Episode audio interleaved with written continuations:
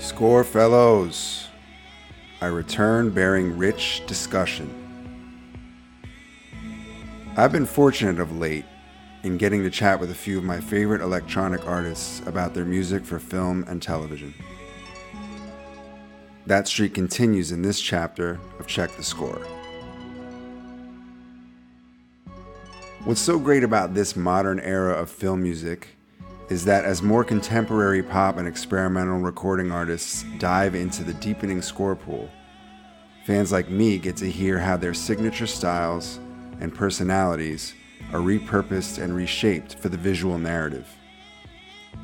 This is occurring more and more with the musicians I enjoy, and in this episode, you'll probably hear me trying to contain my beaming admiration in every question I pose to Benjamin John Powers, the electronic sound seeker known as Blank Mass. Powers was awarded the distinguished Ivor Novello Prize for his debut score on twenty twenty's Calm With Horses. He's now followed that feat with his latest grand effort, the score for the Ted Kaczynski biopic Ted K, and no sophomore slump here. In cloaked guidance, Blank Mass leads us into the solitary existence of the Unabomber, in a Montana set preamble verging on and carrying through his prolonged wave of destruction. I had originally noticed the name Blank Mass, because it's such a cool name, when he began recording as a solo artist in twenty eleven. I vibed on his early, savaged ambient fields, unaware at the time that he had been one half of the hard electro entity Fuck Buttons. Powers' progression into solo artistry has led him to discover a singularly powerful voice as Blank Mass. On successive solo records, from Dumb Flesh to World Eater, and into Animated Violence Mild and Inferno, a heavier door was opened into a darker, more charged electronic subroom, and the more at home I felt. For me, the Blank Mass appeal rests in a corporeal awakening I feel when I play his music. On each cut, I find Blank Mass braving a solitary voyage. He's the last pirate on a ghost ship, his truest sense of direction found in the dense night fog. You might think of his compositions as a barometric pressure gauge to his internal storms. As it turns out, this sensibility and familiarity with lone pursuits of craft in confines of isolation serve Blank Mass well in scoring a film about seclusion and dissent. For Ted K, Blank Mass's cues singed with the burn of dry ice, cauterizing both the internal and external landscapes of Kaczynski's menace and rumination. Through close characterization of an antagonist in the realist sense, the segments of Ted K highlighted by Blank Mass's score give voice to the disturbed stirrings and ultimate outbursts sprung from the misguided crusade of a madman. So follow along as I get into it with Blank Mass about the challenges he has faced scoring dark subject matter and his instinctive approach to a new direction in his medium. We also get into it about his home in Edinburgh, where I once lived, his relationship with my favorite band Mogwai, and many other things film and music and film music related. Let's go.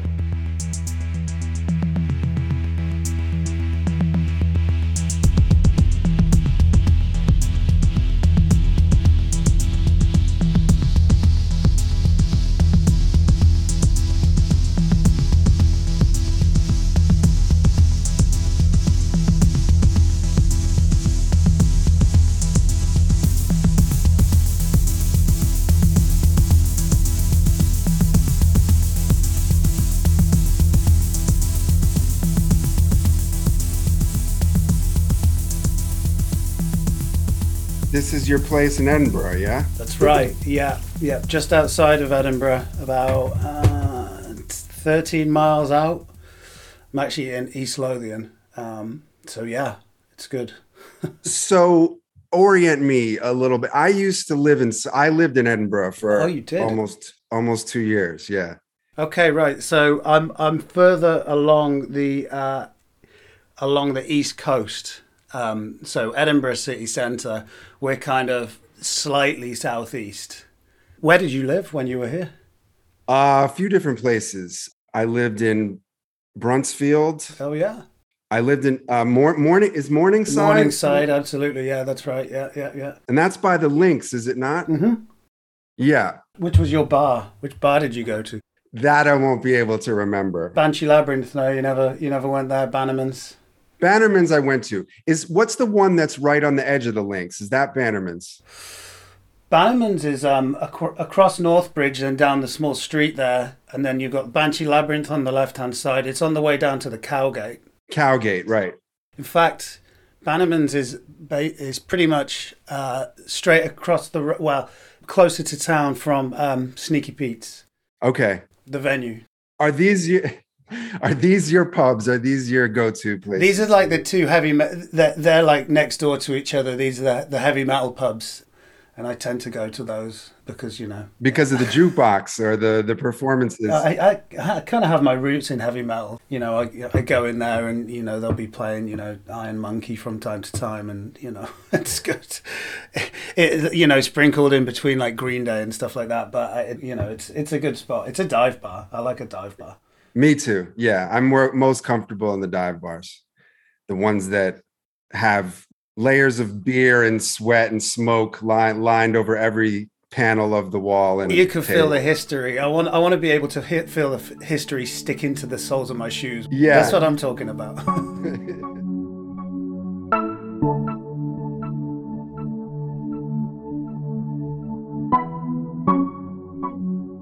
So you, I'm sorry, so you live outside of Edinburgh, but you your studio is in, or is that? No, that's you... outside of Edinburgh too. I mean, pretty much uh, where, when COVID hit and I knew I wasn't going to be touring for the foreseeable future, I made a couple of changes to the studio space that I use so that I could be a little bit more self-sufficient and not have to go into another studio uh, for, for the time being, especially um, regarding the subject matter we're going to chat about today. Um, Sure. It's quite important to be able to be self self-sufficient during that and not really have to go too far. We can, you know, we're starting to be able to now, but, you know, when I first started scoring Ted K, it was an absolute no-go outside. Um, right. So, yeah, to make a long story short, th- this is the place I did it all from.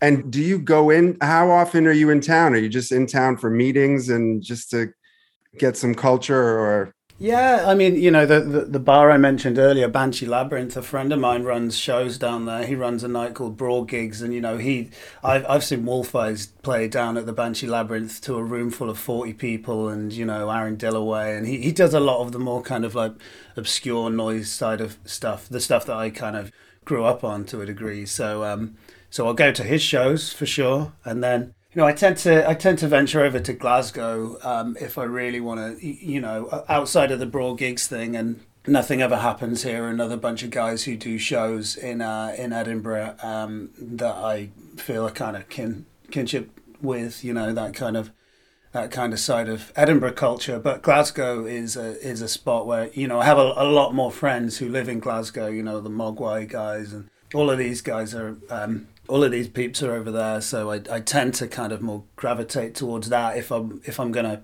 go go out out, you know.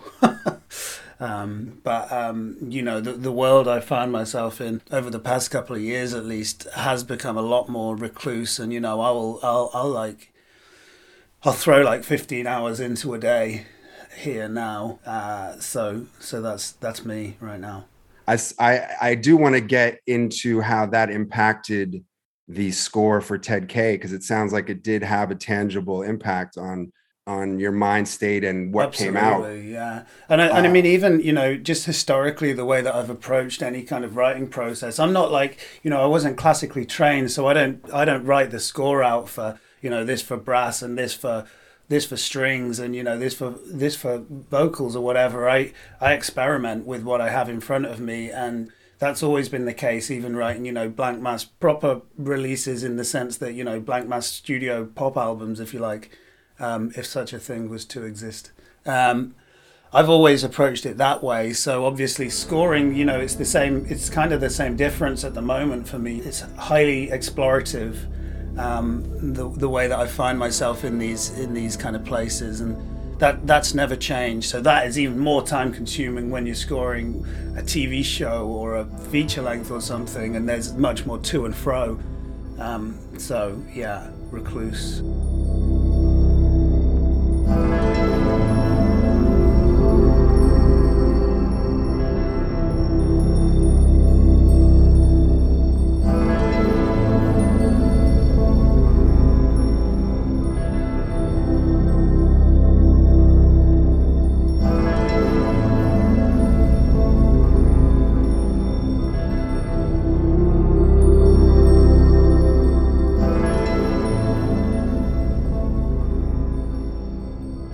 Well, it probably, I, I would imagine in this respect, for this kind of film and this kind of subject matter, it it could have only helped what what the output was. I mean, there's, there's yeah, the, the, the subject matter in Ted K is one of isolation and dissent, you know, um, and not to say that I des- descended in... Not to say that I descended in the same way that Ted Kaczynski did by any stretch of the imagination, right. But you do feel yourself kind of, you know, going, kind of spiraling into a certain place. And obviously the isolation is a big key factor when I was scoring this. So that certainly helped. Another, another factor, which was um, equally um, mentally relevant, was the fact that Tony, the director, was in British Columbia at the time, and I was obviously in Edinburgh. So, you know, I would I would refer to things from the previous day, first thing in the morning, and then have the, the middle of the day off would kind of be my nighttime. And then when Tony woke up, and we would be speaking about, you know, what needs to happen with a cue, what needs to happen potentially, you know, thematically for the next cue, that would be my nighttime. So I would be, I would be on a kind of, it's like I was almost doing like a night shift essentially. So that added to the whole experience somewhat, and I think probably, um, you know, the way that the score manifested itself, that probably had some kind of impact, I would say. Did you find it was important to learn about Ted Kaczynski a bit, um, read up on him? I'd always known the figure and been familiar with what he did to a certain degree, but I hadn't really gotten into the details of it until actually just the past week or so. Uh, did did you feel like curious? Did you know a lot about him, or did you learn a lot in this in this process? I think we don't know as much about Ted Kaczynski in the U K as you guys do over there, obviously. Um, but I was obvious, you know, I was aware. You know, he's a he's he's well known around the world, I think, but not not so not as well known over here. I mean, I knew a couple of basics, but I didn't really know the ins and outs of his personality, um, as I feel in the same way that I feel like I do now. It's a story that's been very well documented, but, you know, with regards to his brother David, I didn't realise that was what, I didn't know that. And I wasn't aware of how he acted as a person, as, as is reflected in the, in the movie. So um, I was kind of learning as I was going along, to be quite honest with you. Um, which I think is, you know, quite a, if you don't come loaded with any kind of like preconceptions, I feel like it's it's explorative in its own sense, doing it in that way. And whether that was of benefit or not, I don't know, but that was certainly the case, you know. It seemed to me that the, the director's angle here was to intensify kind of what bubbles and burns underneath in a troubled psyche, in a troubled state of mind, and and this kind of outlier and someone who doesn't fit into the world and is at odds with modern society and technology. It, it seemed to want to get more into his internal area and space rather than focus on violence that was wrought.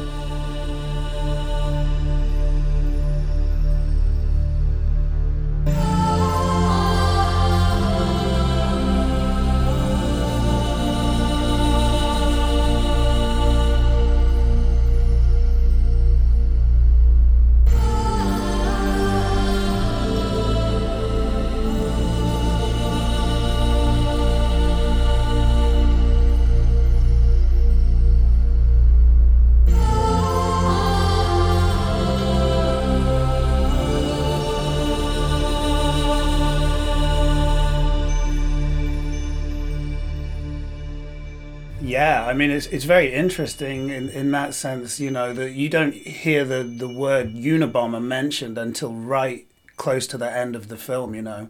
This whole time you're with Ted, not the Unabomber. Although, you know, this is, you know, the, the, the goings-on are what um, become the Unabomber. So I found that aspect quite interesting. Um, I guess a lot of people over here wouldn't even know his name. They know they know who the Unabomber is, but they didn't. They wouldn't know that the Unabomber is Ted Kaczynski. Were you given a sort of idea? I'm sorry, the director's name again?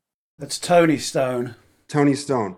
Did Tony give you a sense? Was there a lot of discussion at first about the angle that he wanted to pursue and kind of getting more into the figure as opposed to his his actions? And was it the Calm With Horses score that attracted him to you originally? It was.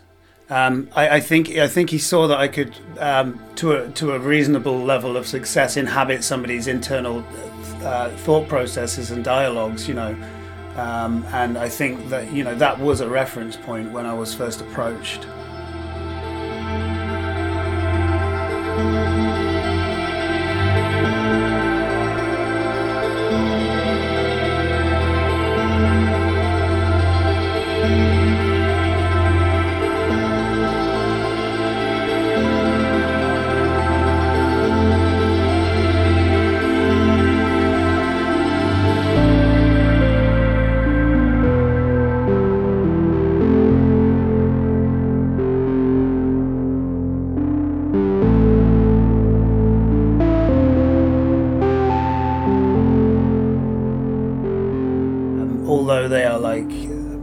Worlds apart to a, to a degree. You know, I think there are some similarities between the the lead in um, Calm With Horses and Ted Kaczynski himself. You know, they're both very highly troubled individuals. Uh, but I think I think you're bang on the money. That was that was uh, a consideration when I was approached. Yeah.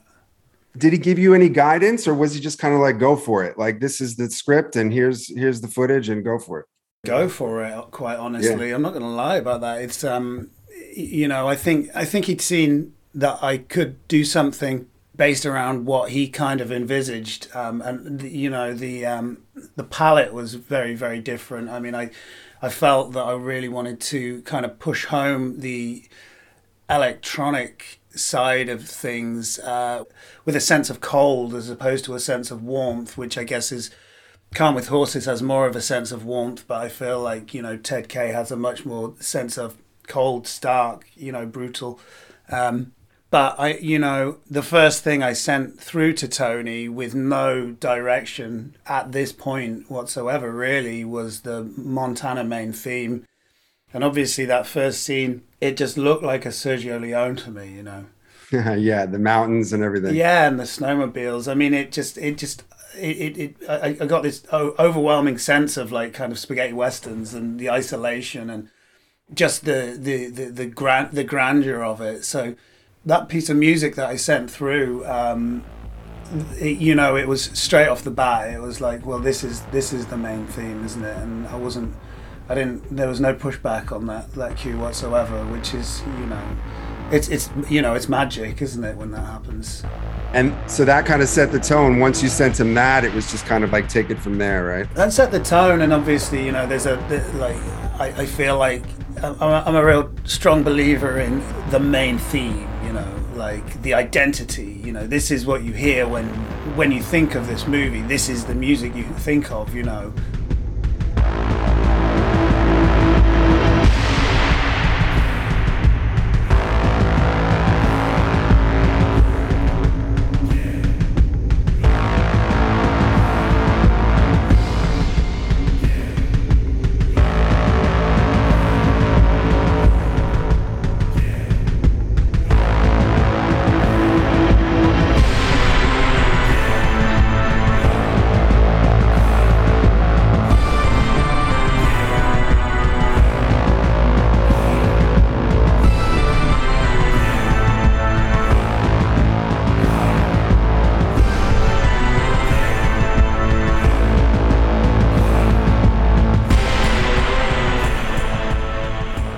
In a, in a John Williams sense, to, to a certain degree, I feel like that's um, something that maybe gets a little overlooked from time to time nowadays in like in contemporary um, film scoring. Um, not to say it's wrong. I just, for me personally, I want, I want, I want somebody to be able to like make this uh, connection. So, yeah, I think I went on a tangent there. No, you're you're an advocate for themes, and I, I growing up in in the era of film scoring that I did, that was mostly what you got. You got themes, and then you got other themes, and you got themes derived from the main theme. And yeah. It has progressed or shifted, and and more te- you know kind of textural and atmospheric music, which I. I like. See, I, I love all that. Love I love all that too. You know, that's yeah. kind of my bread and butter. So it's kind of yeah. nice to be able to, you know, unashamedly go there. Do you know what I mean? Um, yeah. It's it's nice. It's it's quite liberating in a sense. You know, I've been like I've spent years and years and years, you know, articulating over does this texturally, does this texture is you know what's what's what's the relationship? And now I'm just like. Balls to the wall. Let's have a theme. You know. Yeah. Let's go for it. No, it really is is. The textures kind of fall underneath kind of naturally, probably from a main theme. And yeah. And I do want to ask you about that, because my first impression of that was very warlord, emperor kind of death march feeling to it. And I wonder if there is some sort of suggestion of the delusion of Ted Kaczynski that he was a more important person than he than he really was. Pretty much on the mark there. I mean, you, you can you can look at you can look at the main theme as being part of Ted's internal score, if you like. You know, he saw himself as the savior against for for humanity against modern technology. So in a way that it, yes, delusion is a is a great way of put, putting it. You know, he you know he, he, he feels like he's going into battle. You know, he feels like he's going into battle against modern technology by by whatever means. Necessary, with, as we all know, fucking tragic repercussions.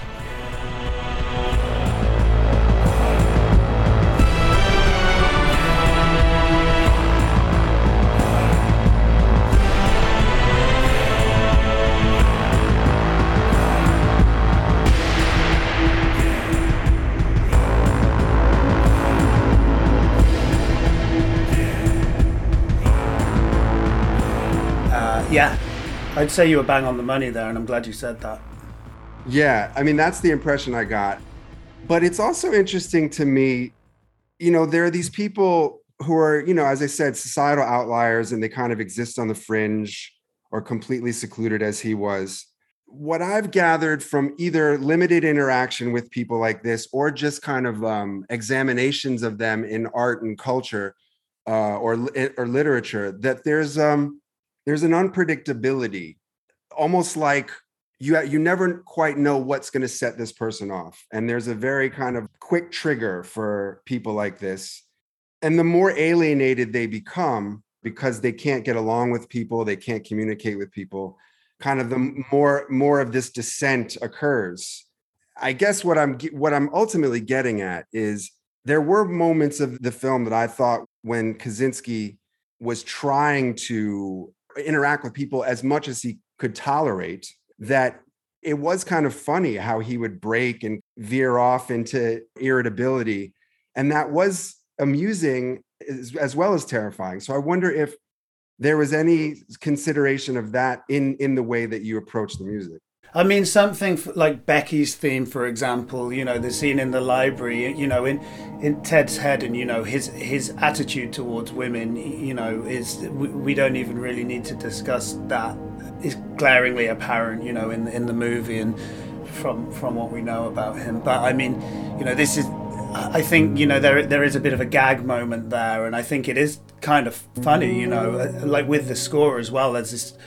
It's almost like this romantic theme, you know, that, that happens, and then all, all of a sudden you're just straight back into like the kind of, you know, mundane sounds of the library, and it does, it does feel like a gag, you know. There are there are there are moments where I think that is a, a particularly helpful tool in just uh, demonstrating the absurdity. Was that your first rom- sort of romantic love theme that you had done for a movie? Or yeah, do you know what? I think I think Calm With Horses has a few of those going on in there. Oh, sure.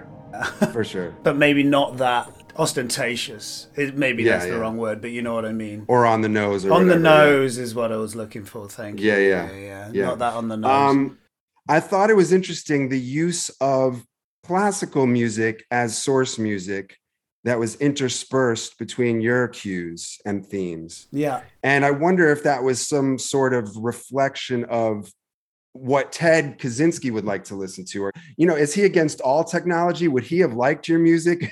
Would he well, have said... I find, I find this, I find the whole concept that Tony asked, like a, a, a composer musician who primarily is based in electronics to score a film about Ted Kaczynski. I mean, the, the irony is not lost on me on that one. Right. And I, and I did feel like that was almost kind of like a, uh, a green light to, to go there with that. Do you know what right. I mean? Um, yeah. To, to kind of push that home a lot. And, you know, you really do see that in cues, for example, the revenge cue here, where the saw, the sawmill scenario, um, you know, that kind of thing. I really kind of pushed that one home, uh, cold electronics.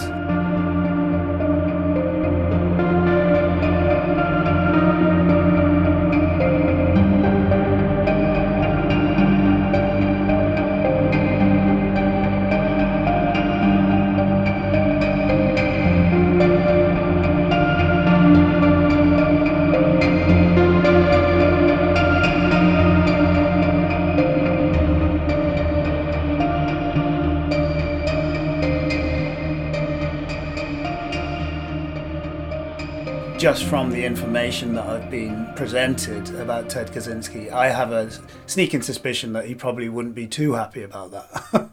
I think that may be like one for Tony, though. I do, I do remember asking him. There's lot, you know, there's lots of Vivaldi going on and stuff like that in the in in the uh, in the soundtrack, not in the score of it. And I and I um, if I recall correctly, that you know that was the kind of stuff that Ted would listen to on his radio. You know. Yeah. So maybe that was just his way of kind of presenting Ted's appreciation of music, or, but it did create a sort of sonic balance, though. That was nice, because you weren't getting hammered over the head the whole time with deep, dark synths. It was kind of like a respite area where you would, there was a calm, there was a, a relief there.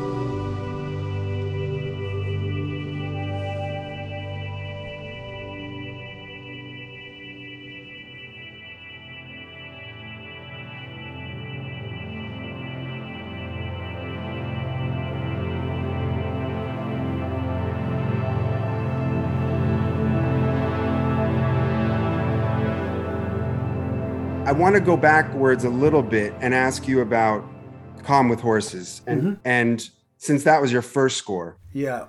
You won the Ivor Novello uh, for that, correct? Yeah, yeah. yeah. Uh, what what was that like? I mean, for your first attempt at something, it's like uh, it's like a stand-up comedian going out for the first time on the stage and just tearing the house down with his first set, kind of like, oh, wow, maybe I'm good at this. Did that, did that... Uh, Was that real? I mean, it must have been very surprising. Of course, yeah, it was. Uh, I, it was extremely surprising. Um, it, you know, it felt it felt great. It was as as I'm sure most um, artists do. You know, always have a touch of the imposter syndrome. I think it's actually healthy to have the imposter syndrome.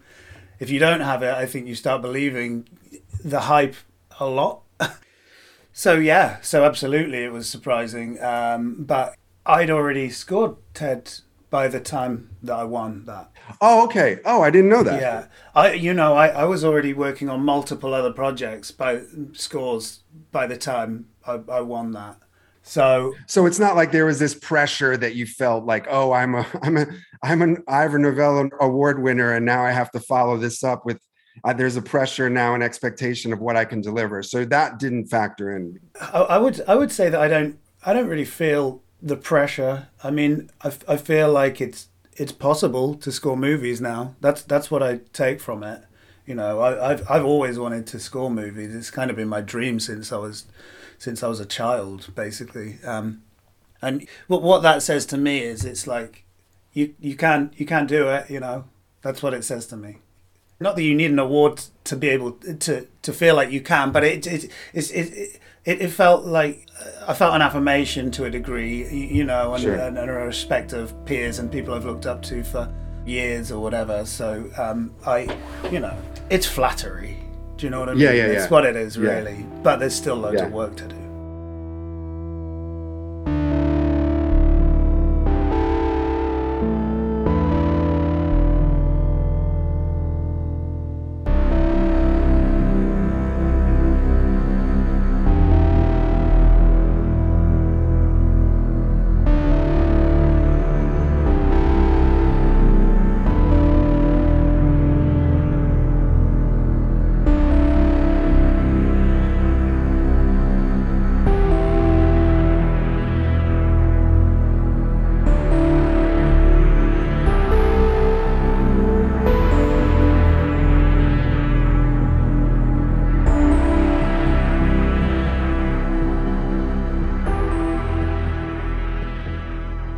That film, Calm With Horses, which oddly is called something else on Netflix. I don't know why that uh, o- is. Over there it is. And it's called it's right. called The Shadow of Violence for the North American market. I think they do quite a lot of that, don't they? Um, right. I mean, if I'm...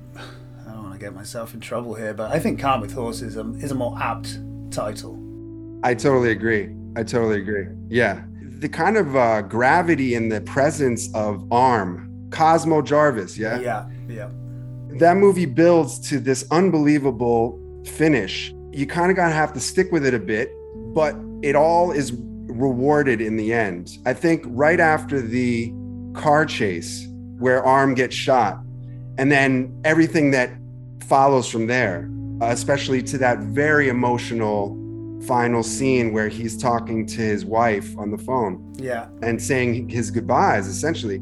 I was really, really moved by that. I thought it was an uh, incredible performance. Yeah, and you know what? Like, inside information here, he did that all in one take, and he, that that um, that brought um, that it during the Nick told me this during the audition, it reduced everybody to tears. Oh my God! Yeah, yeah, yeah. Uh, incredibly powerful. I, I love the um, scoring that actually came.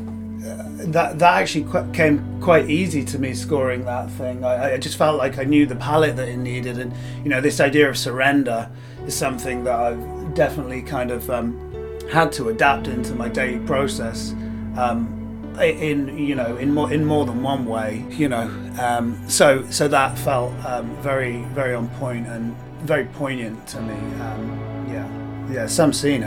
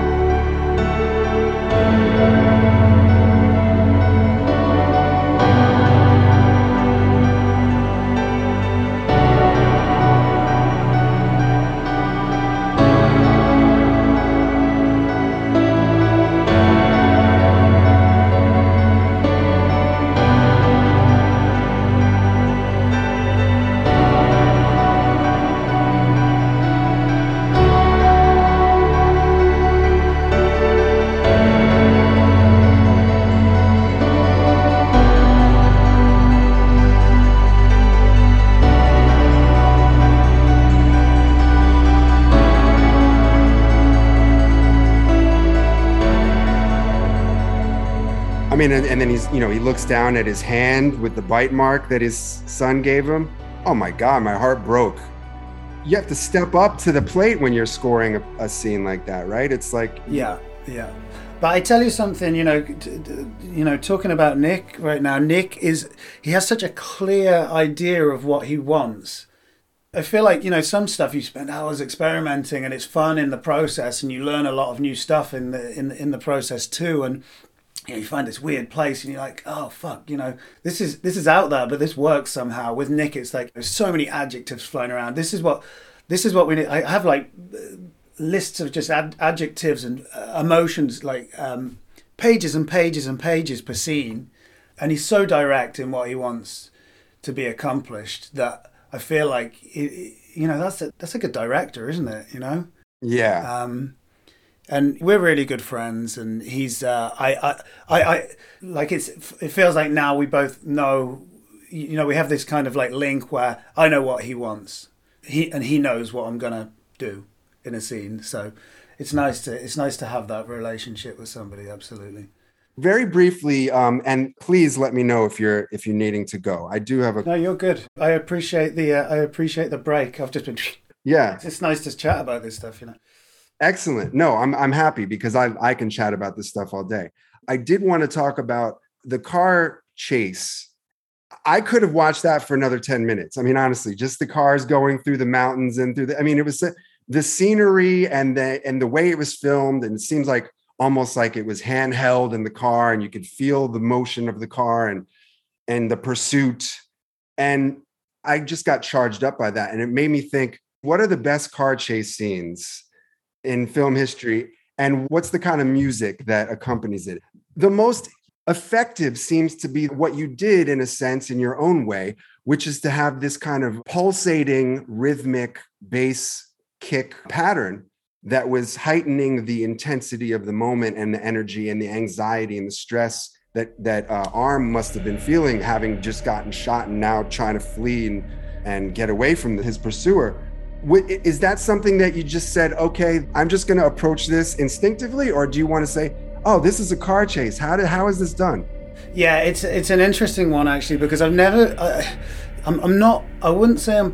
particularly au fait with action movies, to be quite honest with you, other than like the big hitters. N- not being au fait with action movies d- d- doesn't mean by uh, any any stretch that I'm not into it. It just th- they've just never been really my first kind of go-to spot, apart from the eighties ones that I watched when I was when I was a yeah. kid. But I, I would say you're right. I'd say instinctive. I mean, most of it is instinctive, really, for me. You know. Yeah.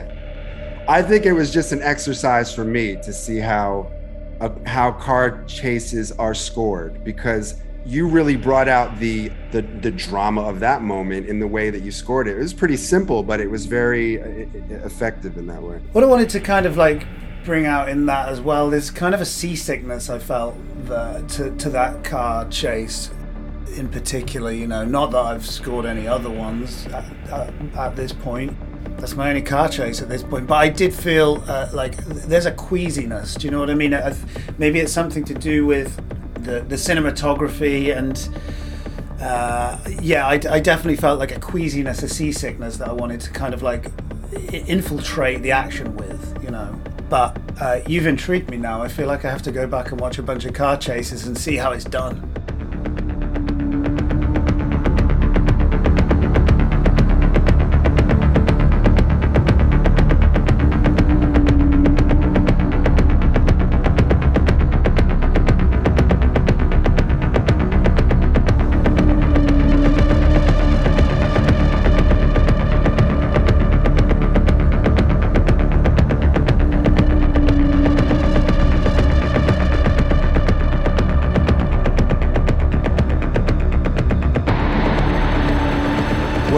I'd say Drive is a great example, um, although that was not a, well, that wasn't a score composer, that was Chromatics. Oh, uh, yeah, okay.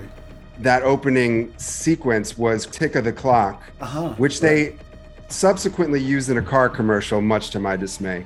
And and of course, Tenet was great because, of, you know, it's all like meant to be backwards and, you know, he's playing with the linearity of time with his very frenetic, very up-tempo music to that.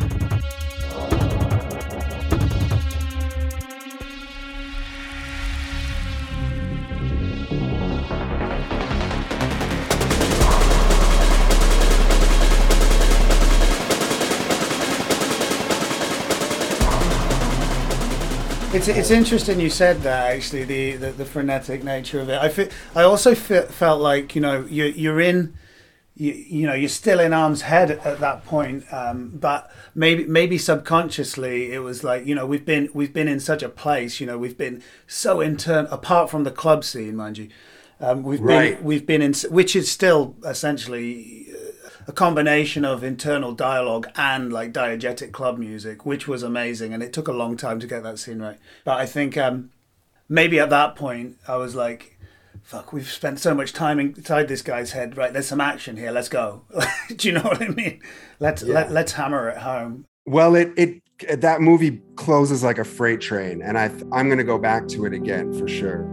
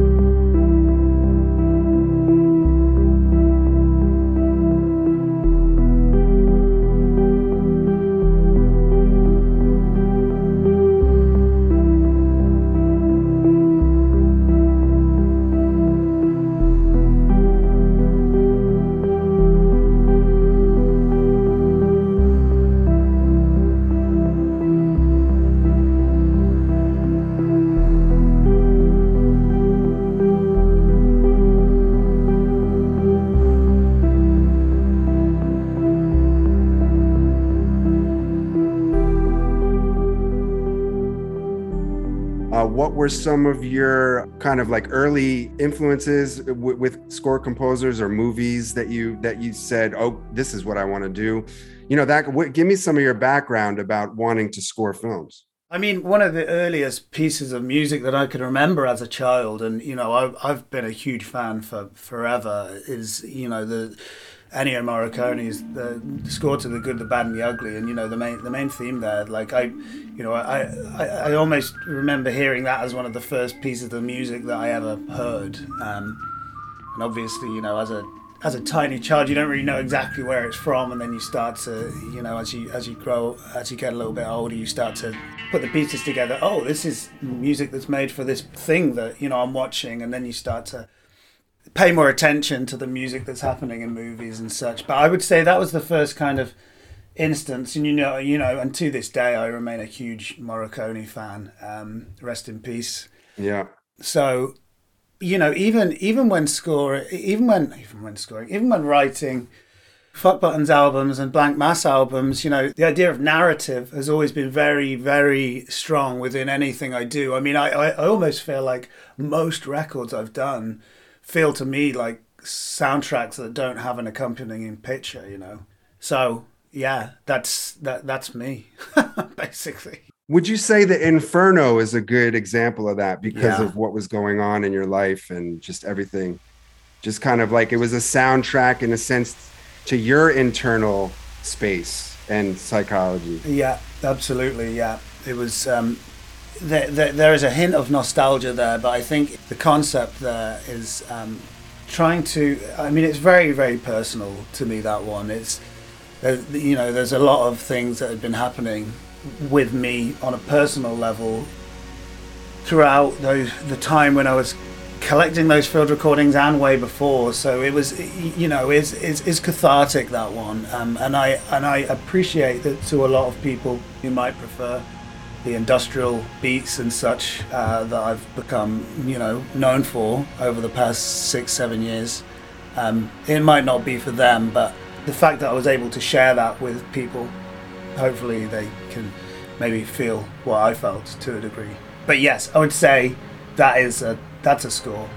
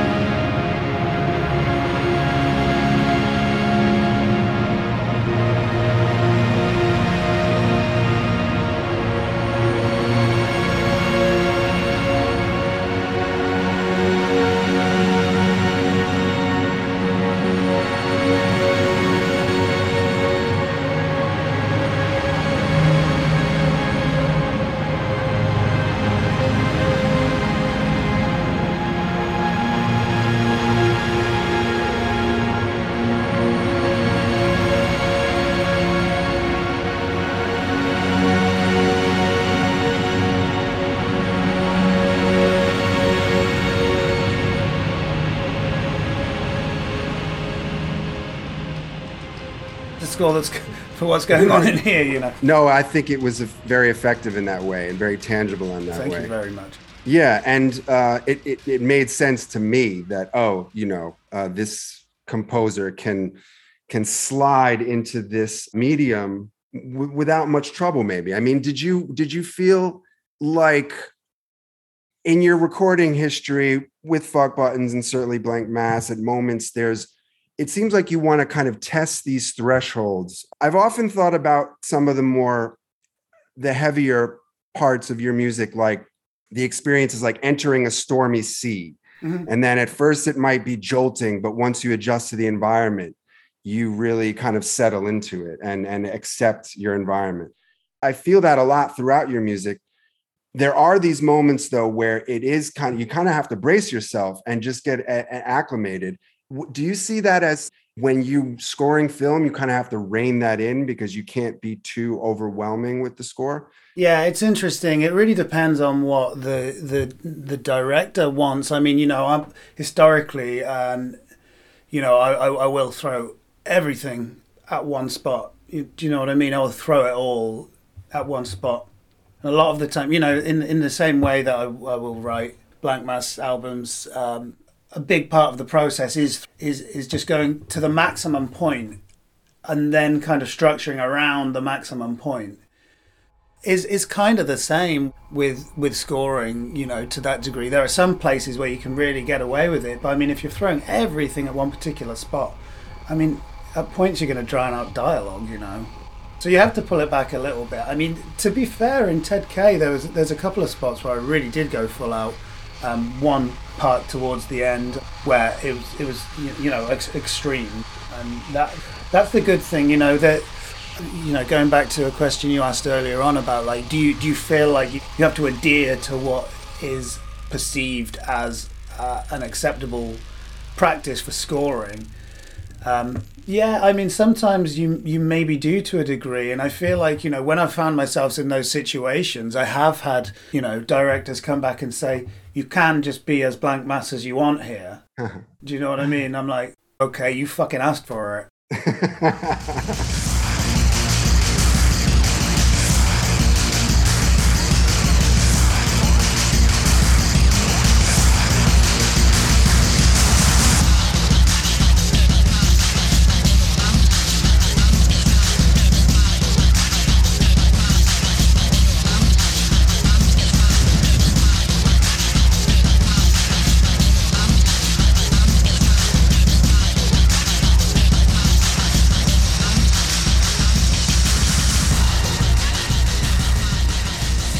You know, my first band was called Fuck, well, you know, before Blank Mass, you know, the band's called Fuck Buttons, for God's sake. I mean, what are you playing at? It is, but, you know, even with Fuck Button stuff, as full throttle as it gets, I feel that, as I say, once you're settled in, it becomes meditative almost. There's a kind of a wavelength that you ca- that you glom onto, and then your ears and your sensibility kind of adjust, and then you're kind of, well, in my case anyway, I just kind of float, start floating into it. And I found that's a really interesting place to be and has a lot of potential with, with, with certain films, you know? It's like one of those magic eye pictures, isn't it? It's like once you logged in, you're like there. Sometimes it can take a while to get there, but once you're locked in, you start feel, you start seeing, this is a This is such a nineties metaphor. I'm so sorry. You start you start to notice things, you know, once you're locked in, and you know it's the same with like music that is somewhat repetitive and meditative. You know, once you once you lock in, you start to hear things that you couldn't hear before, and certain nuances within drone and such that present themselves that um, on a on a shorter voyage with it, if you like. You just don't have the time to find find these places and find these find these sonics, and um, I mean that's different in, in film too, because you know quite often you don't have the the time to lock into these places, so that's why you just write a huge theme and then everybody has to yeah, remember yeah. it.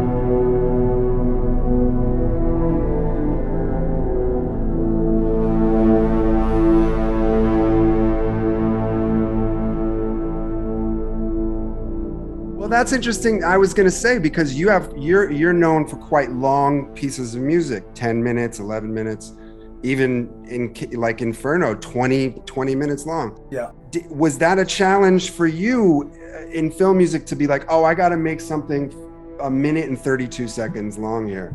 Do you do you build a long piece of music and then carve something out, or do you just start and say, okay, this has to be short and I'm just going to make it, you know? I mean, one of my projects I'm working on right now, you know, some of the cues are thirty seconds long, and that would absolutely blow my mind uh, about, that would have blown my mind about three or four years ago. I would have been like, I have no time. Like, I have no time to say anything within that time. And that's obviously bullshit. Do you know what I mean? Complete bullshit. I mean, that's some of the hardest stuff to do, really. It's just not uh it, it it's a new practice for me, and I'm you know I'm excited about being being in that place. But you know, when you've got like a seven minute long queue, you're like, oh, I got this, no problem. And you're like, well, hang on, yeah, I, I would have it if I'm only saying one thing for seven minutes, but you're never just saying one thing for seven minutes, right? But, you know, I can go and listen to a twenty minute techno song afterwards if I need to. If right. I, I am interested, though, in this idea of growth through projects. And I know that I read somewhere, correct me if I'm wrong, that you used the O P one on the Calm With Horses. Oh, the o, uh, the, uh, the O B six. The synth? The Oberheim clone. This guy here. This guy right here. Yeah. Oh, okay. Wow. I, I, I do have an O P one, but I haven't really I haven't really um, used that much for the scoring side of things. Actually, the o, the O P one hasn't been like something that I grab go to to grab. Ted K, actually, a lot of that was Iridium, the the, the Waldorf thing, um, which I which I got uh, I I got a hold of one just before I started with Ted K. But yeah, Calm With Horses, a lot of O B six. It's super warm. I, I joke that this is my Nick Rowland synth over here. The the the one that I always say is that, you, you know, the, the original Oberheim, this was like made famous uh, via the Van Halen Jump. Oh, is clone. That right? Yeah, okay. Yeah. But this is a clone, a Dave Smith clone, but um, yeah. Well, um, are you, would you consider yourself a gearhead then? Like, you're always looking for synths and... I mean, I have been historically, but... Um, gear's expensive, man. Sure. Yeah. I'm, yeah. I'm not like, I, I feel like there is definitely like a, a snobbery that can kind of come with a lot of gear, and I don't really buy into that. I mean, you you see it quite a lot, you know, especially in the kind of modular world, I guess. Um, I don't really buy into that. I feel like I feel like people should be able to make music even if they don't have a shit ton of money. Do you know what I mean? It's like, absolutely, yeah. You you kind of want to, you latch onto something and like the sound of it and want to get the most out of it, rather than, you know, let me find all these tools to play with. And I'll milk a sound dry. Basically, if it if it works for me, I'll I'll I'll I'll really I'll really take it home. Do you know what I mean? Yeah. And I don't think there's any shame in that, to be quite honest. No, I brought up the O P one main because uh, because I know you mentioned it somewhere, um, and and also, you know, Nick Zinner from Yeah Yeah Yeahs. He scored this film, I think it was his first score for the film called Knives and Skin. And I spoke to him about it. He said he used the O P one for the entire score. Just that, just that. See, that's great, isn't it? It's fantastic. Yeah. That means that, like, dude is probably like scoring it when he's at the airport and stuff. Yeah. You know.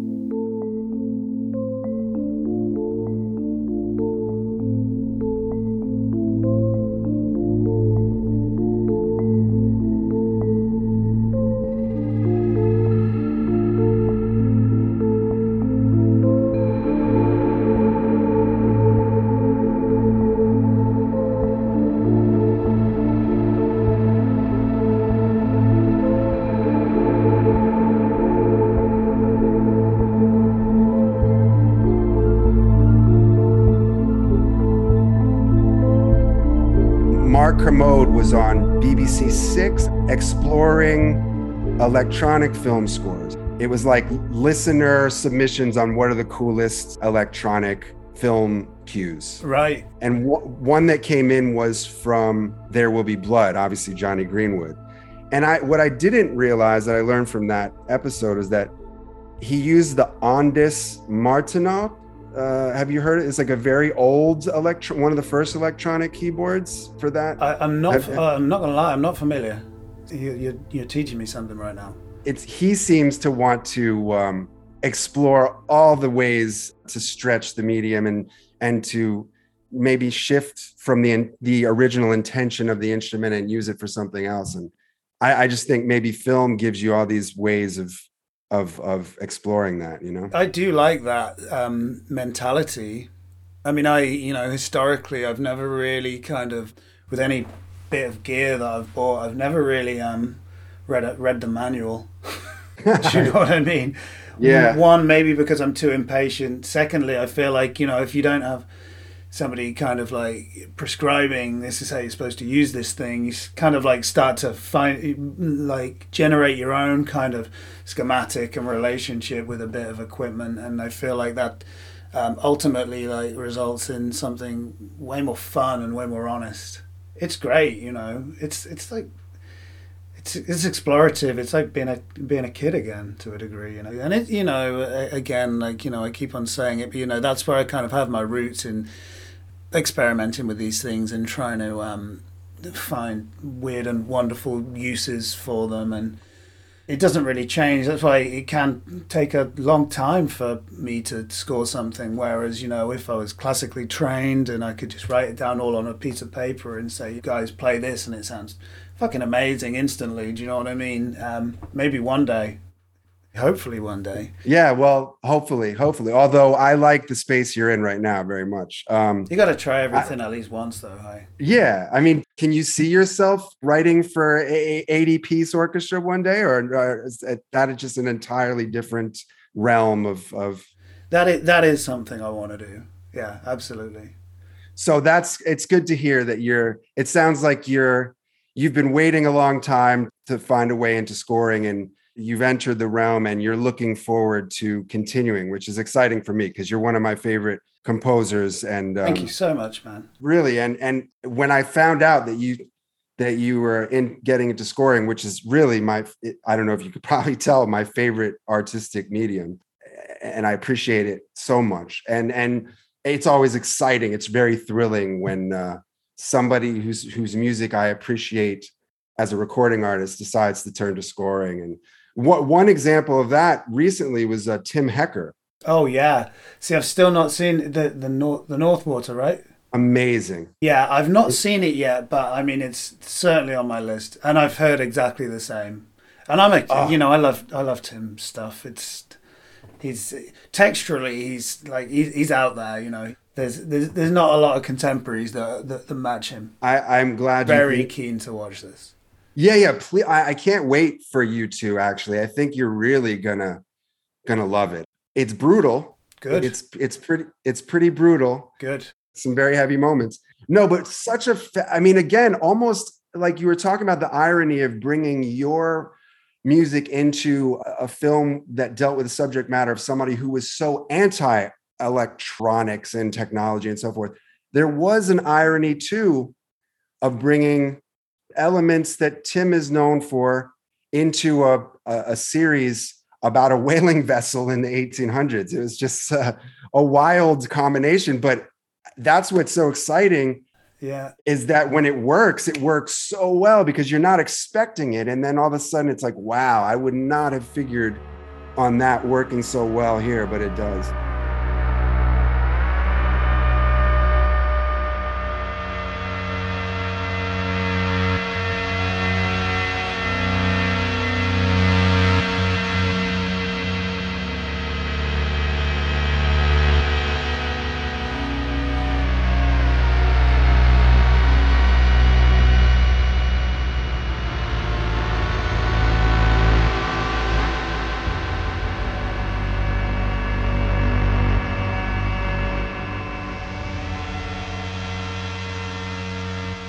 Interesting. I mean, like, I don't know, the the last time I the last time I saw Tim Hecker, I think I was actually playing a show with him in Glasgow, um, live in a church. And th- there's something certainly like being in the crowd at one of his shows. It's extremely powerful, and it, it's like being inside a tornado. Totally know what you mean, by the way, because I've experienced that. Sorry to interrupt you. No, yeah. no, no, please. Oh, my God. Um, so... I, I can I can see I can absolutely see it working, you know. the, the scale of some of these natural world things, you know, it's it, I, I can see it absolutely working. Yeah. I love the the landscape now where there seems to be more opportunities for people who are al- more alternative and not as traditional to be uh, allowed to have a voice in, in, in this world. And it's just so exciting. Absolutely, um, yeah. I can only be thankful for that, really. Right, yeah. May it, may it continue, right?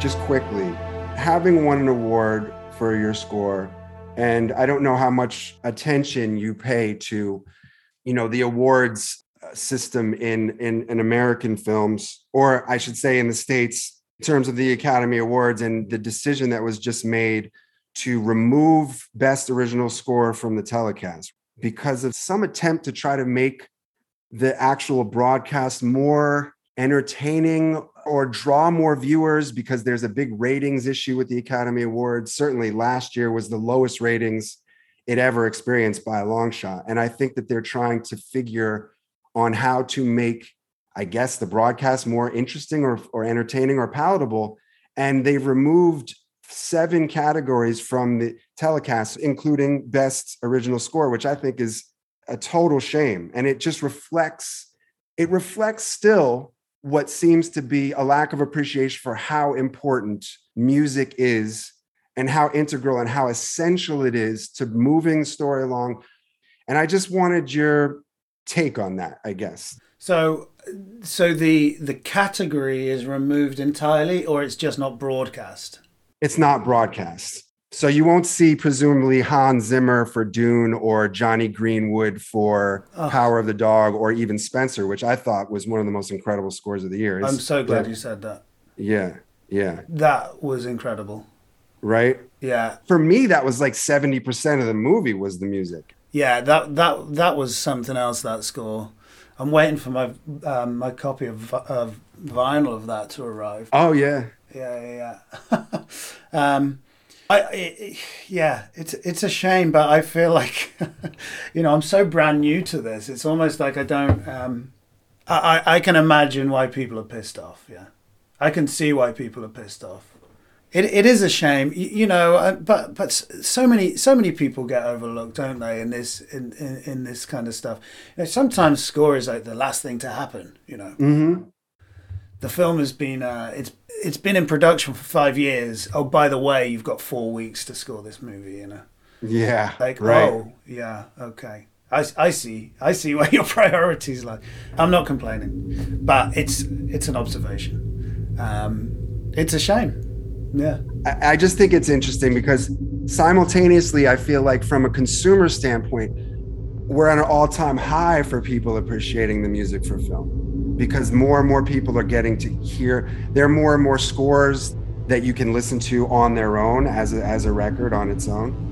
There's more dimensions and areas that I feel like directors are allowing for score to come into their films in interesting and experimental ways. And I feel like just based on my own discussions with people, there's a, is, is a real high point for its appreciation. And yet now you here you have award bodies saying, oh, it's not that it's not that important. Yeah.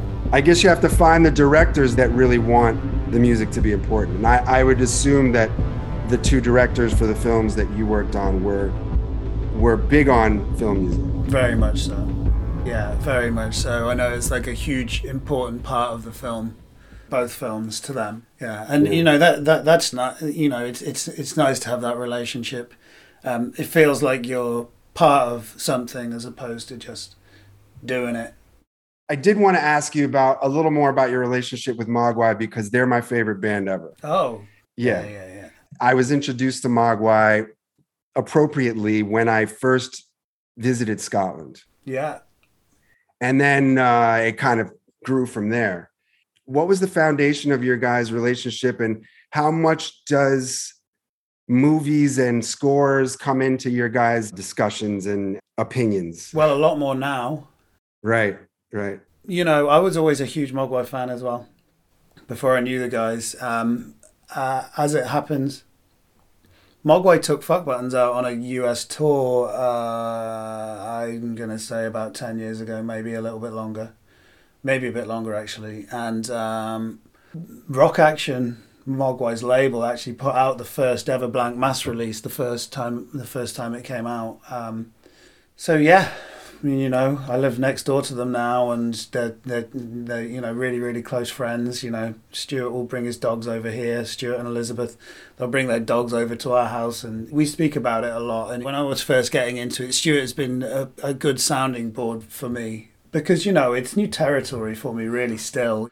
It especially, it certainly was very new territory for me three and a half years ago. Um, so to have a close friend who's, you know, on the inside and has been for a, for a lot longer is it's it's it's super helpful. But um, yeah, I mean, I guess it was just, you know, initially, you know, through, you remember A T P Festival, you know, I guess mm-hmm. we would hang out at those and they'd they'd always be playing. So yeah, it's pretty much that, you know. We met through music and came from a similar place musically, especially where volume is concerned historically. Sure. And, and and the rest is, you know, a natural relationship. You know, we're, we're good friends.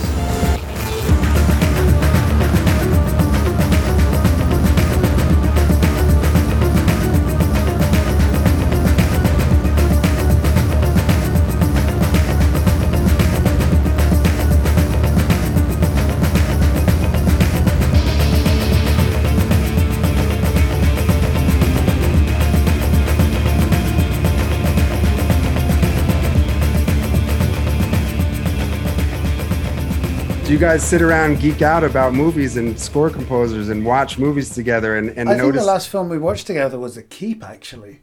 Oh, oh, I'm not familiar with this one. Oh, it's the Michael Mann with the Tangerine Dream score. Okay, okay, yeah. All right, I gotta, I gotta check this one out then. Oh my god, yeah, yeah. Was Thief Tangerine Dream too? Was that, or I don't remember? But good question. Yeah. I know, I know The Keep is. Okay, I'm going to check. Well, that's Tangerine Dream and Michael Mann. It's reason enough for me to uh, to get into yeah, that. Michael Mann. Yeah. The score's, in, well, I mean, it's, it's it's arguably a soundtrack cross score, but the Manhunter is one of my favorites. I got the nice um the the nice reissue of the who put it out. Maybe it was Waxwork. I'm not sure, but the uh, that's that's on my that's on my record player downstairs right now. That score. I, I'm I'm I'm loving this resurgence of vinyl that we can actually listen to these scores on on vinyl now, which is excellent. Well, listen, I I'm I'm very excited that you're now a part of this art form I can't wait to see what comes next. But in any case, I'm just happy that you're you're scoring now. The first time I learned about you, in closing, I just want to let you know that I was interviewing Tom Smith of Editors. Oh, yeah. At uh, Theater for the Living Arts, I think, in Philadelphia. He was performing there with Editors. And he was, and uh, it was before a show in twenty eighteen, I believe. And you had just completed the work for that album, Violence. And he was speaking volumes about you, and then that's when that's when I first uh, got introduced to your music. So it's been all smooth sailing from there. Well, yeah. I will, I will, I will thank him for for bigging yeah. me up next time I speak to him, which is quite often. yeah. yeah, yeah. Well, listen, man, it was really cool to to talk with you, man. Yeah, absolutely. Thank you so much. Thanks for having me. Cheers, man. All right.